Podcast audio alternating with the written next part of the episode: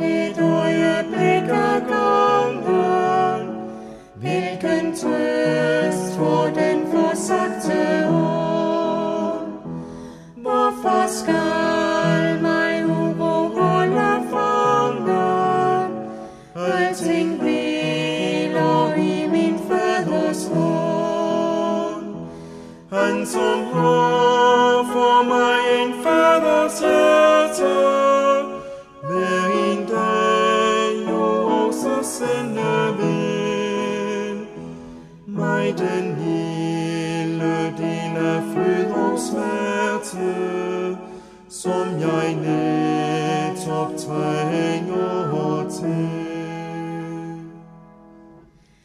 Nær hos mig,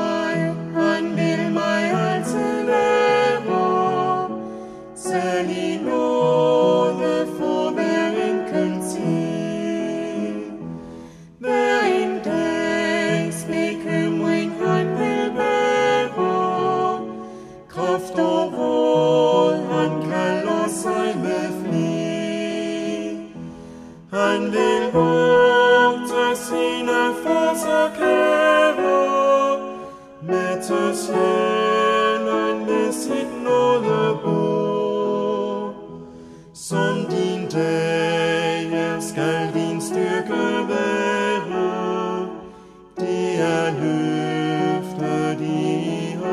hans ord. Hjælp mig da at hvile trygt og stille, kun på dine løfter, Herre kær. Og ej troens dybe fred forspille, som i ordet kom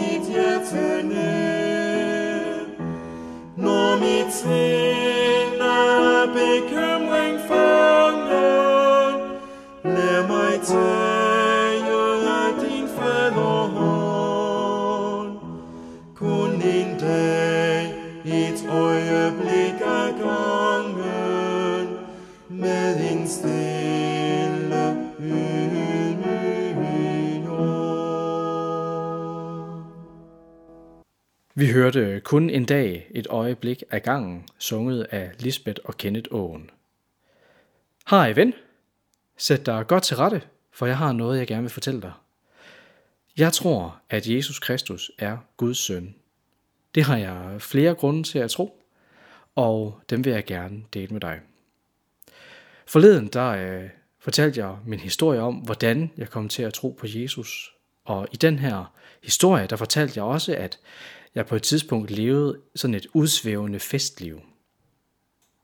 Fra en gang sidst i min folkeskoletid til en gang sidst i min gymnasietid, der øh, festede jeg en hel del. Jeg drak meget, og jeg røg meget, og jeg festede meget. Og jeg vil gerne fortælle lidt om den her tid. Hvis ikke du selv har prøvet at, at leve det her liv, så har du måske en, øh, en masse fordomme om det.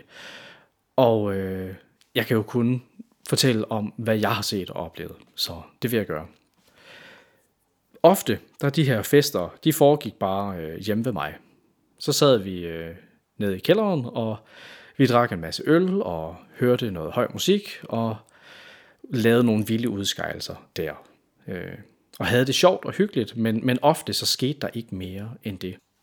Nogle gange så tog vi ned på de lokale værtshuse og sad der, og andre gange der tog vi så til vilde gymnasiefester, eller til karneval, eller til rock under broen, eller andre steder, hvor man kunne få sådan en, en vild festoplevelse. Sådan en, som man har set på tv og i film.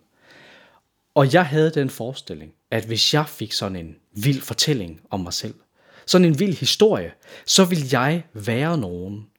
Så vil jeg være vigtig. Så vil jeg betyde noget. Og jeg fik faktisk sådan en, en vild oplevelse. Jeg har fortalt om den en gang før. Det var til karneval i Aalborg, og det endte med, at øh, jeg havde en skaldet plet i nakken, jeg havde øh, sting i hagen, jeg havde en flækket fortand, og jeg var blevet arresteret og sat i detention, fordi jeg havde løbet hen over en bil. Og meget lidt af det her, det huskede jeg. Jeg havde fået en vild oplevelse, en sej historie, og jeg følte mig så tom. Derfor blev jeg fortvivlet og søgte mening andre steder. Og da jeg blev kristen, der blev jeg sat fri fra det her vilde festhejs. At jeg skulle gennem præstation blive sej og værdifuld. I stedet så fortalte Gud mig, at jeg er elsket og værdifuld, sådan som jeg er. Det er rigtigt, at jeg begår fejl, men de fejl kan jeg også få tilgivelse for. Og Gud vil hjælpe mig med at blive bedre. Og til sidst vil Gud komme og hente mig og gøre mig perfekt og sætte mig til den evige hellige bryllupsfest sammen med Gud. Nogen siger, jamen, blev du ikke bare voksen og rolig? De fleste unge mennesker, de bliver jo ikke ved med at feste. De bliver rolige på et tidspunkt, og så stifter de familie. Men for mig at se, så skete der noget andet, dengang jeg blev sat fri fra fester. Jeg kan sammenligne det lidt med rygning. Øh, dengang jeg festede meget, der røg jeg også. Og blandt rygerne, der er der sådan et særligt folkefærd, som kaldes festrygere. Og dengang jeg var festryger, der var min oplevelse, at så søgte jeg egentlig efter, at hver dag kunne blive en fest, fordi den her trang til rygning kastede skygger ind over min hverdag. Heldigvis, så på et tidspunkt, så gik det op for mig, at jeg ville være gladere, hvis jeg ikke røg. Jeg havde den forestilling, at når jeg ryger, så bliver jeg glad, og så går der et stykke tid, så bliver jeg sådan normal, og så øh, vil jeg selvfølgelig gerne ryge igen, for jeg kan blive glad igen. Men det er jo ikke helt sådan, det er. Første gang jeg tog en cigaret, der blev jeg sådan lidt høj, og så faldt jeg ellers bare nedad på glædesbarometret. Så når jeg tager en cigaret igen, så bliver jeg sådan normal igen. Det svarer lidt til at tage alt, alt, alt for små sko på, for at jeg kan tage dem af i 5 minutter, og så lige nyde, at jeg ikke har små sko på. Da jeg stoppede med at ryge, der blev jeg sat fri fra det. Jeg er ikke ryger. Jeg har ikke trang til at ryge. Det er ikke disciplin, der bærer værket. Det er glæden ved ikke at ryge, fordi jeg er sat fri. Og sådan har jeg det faktisk med de her fester. Jeg går ikke sådan og glæder mig til den næste store fest, eller ser frem til den næste store fest, eller venter på, at det ikke snart kunne blive julefrokost, så vi kan komme ud og så lave de her vilde udskejelser, som vi egentlig dybest set længes efter. Jeg er sat virkelig fri fra de her fester. Jeg ser, at jeg faktisk er gladere uden, og derfor så har jeg ikke trang til dem mere. Så kan det lyde som om, at jeg synes, al fest det er bare ondskab og synd og sådan, men det er ikke rigtigt. Jeg har erstattet det her vilde festliv med det gode familiefestliv. En hver fest, som jeg arrangerer, der kunne min bedstemor sidde lige ved siden af mig, og jeg vil ikke skamme mig det mindste, for jeg vil have en plads til hende. Hun skal være velkommen til min fest. Min bedstemor og mine venner skal kunne sidde ved samme fest og have det godt. Jeg har altså fået et nyt forbillede af, hvad der er en god fest. Mine svigerforældre, de har en gård, og da jeg blev færdiguddannet, der holdt jeg en fest i deres have blandt træerne.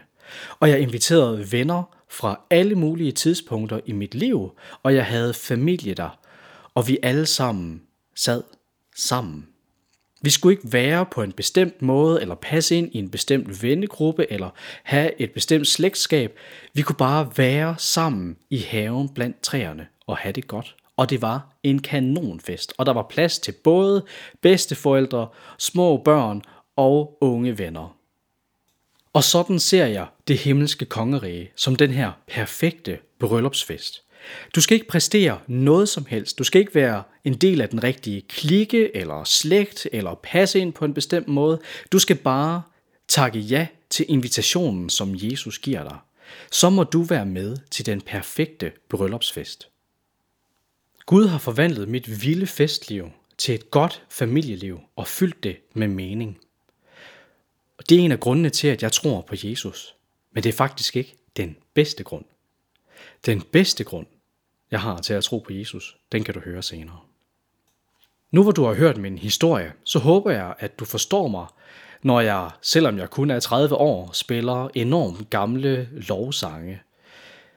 Jeg længes efter den her familiefest, Og jeg har det mærkeligt, når jeg er til de her lovsangskoncerter med stor lyd og lys og tung bas, fordi så føler jeg, at jeg er lige tilbage i de her vilde fester. Men jeg ved godt, at der ikke er noget galt med den her moderne lovsang. Det er en hyldest til Gud. Det er bare mig, der har nogle ar på sjælen.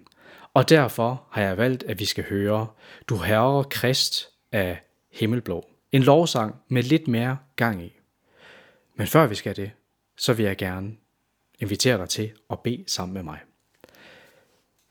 Kære himmelske far, sæt mig fri for hvad der holder mig fangen, om det så er fester eller hvad det måtte være, og tag mig med i din himmelske bryllupsfest. Amen.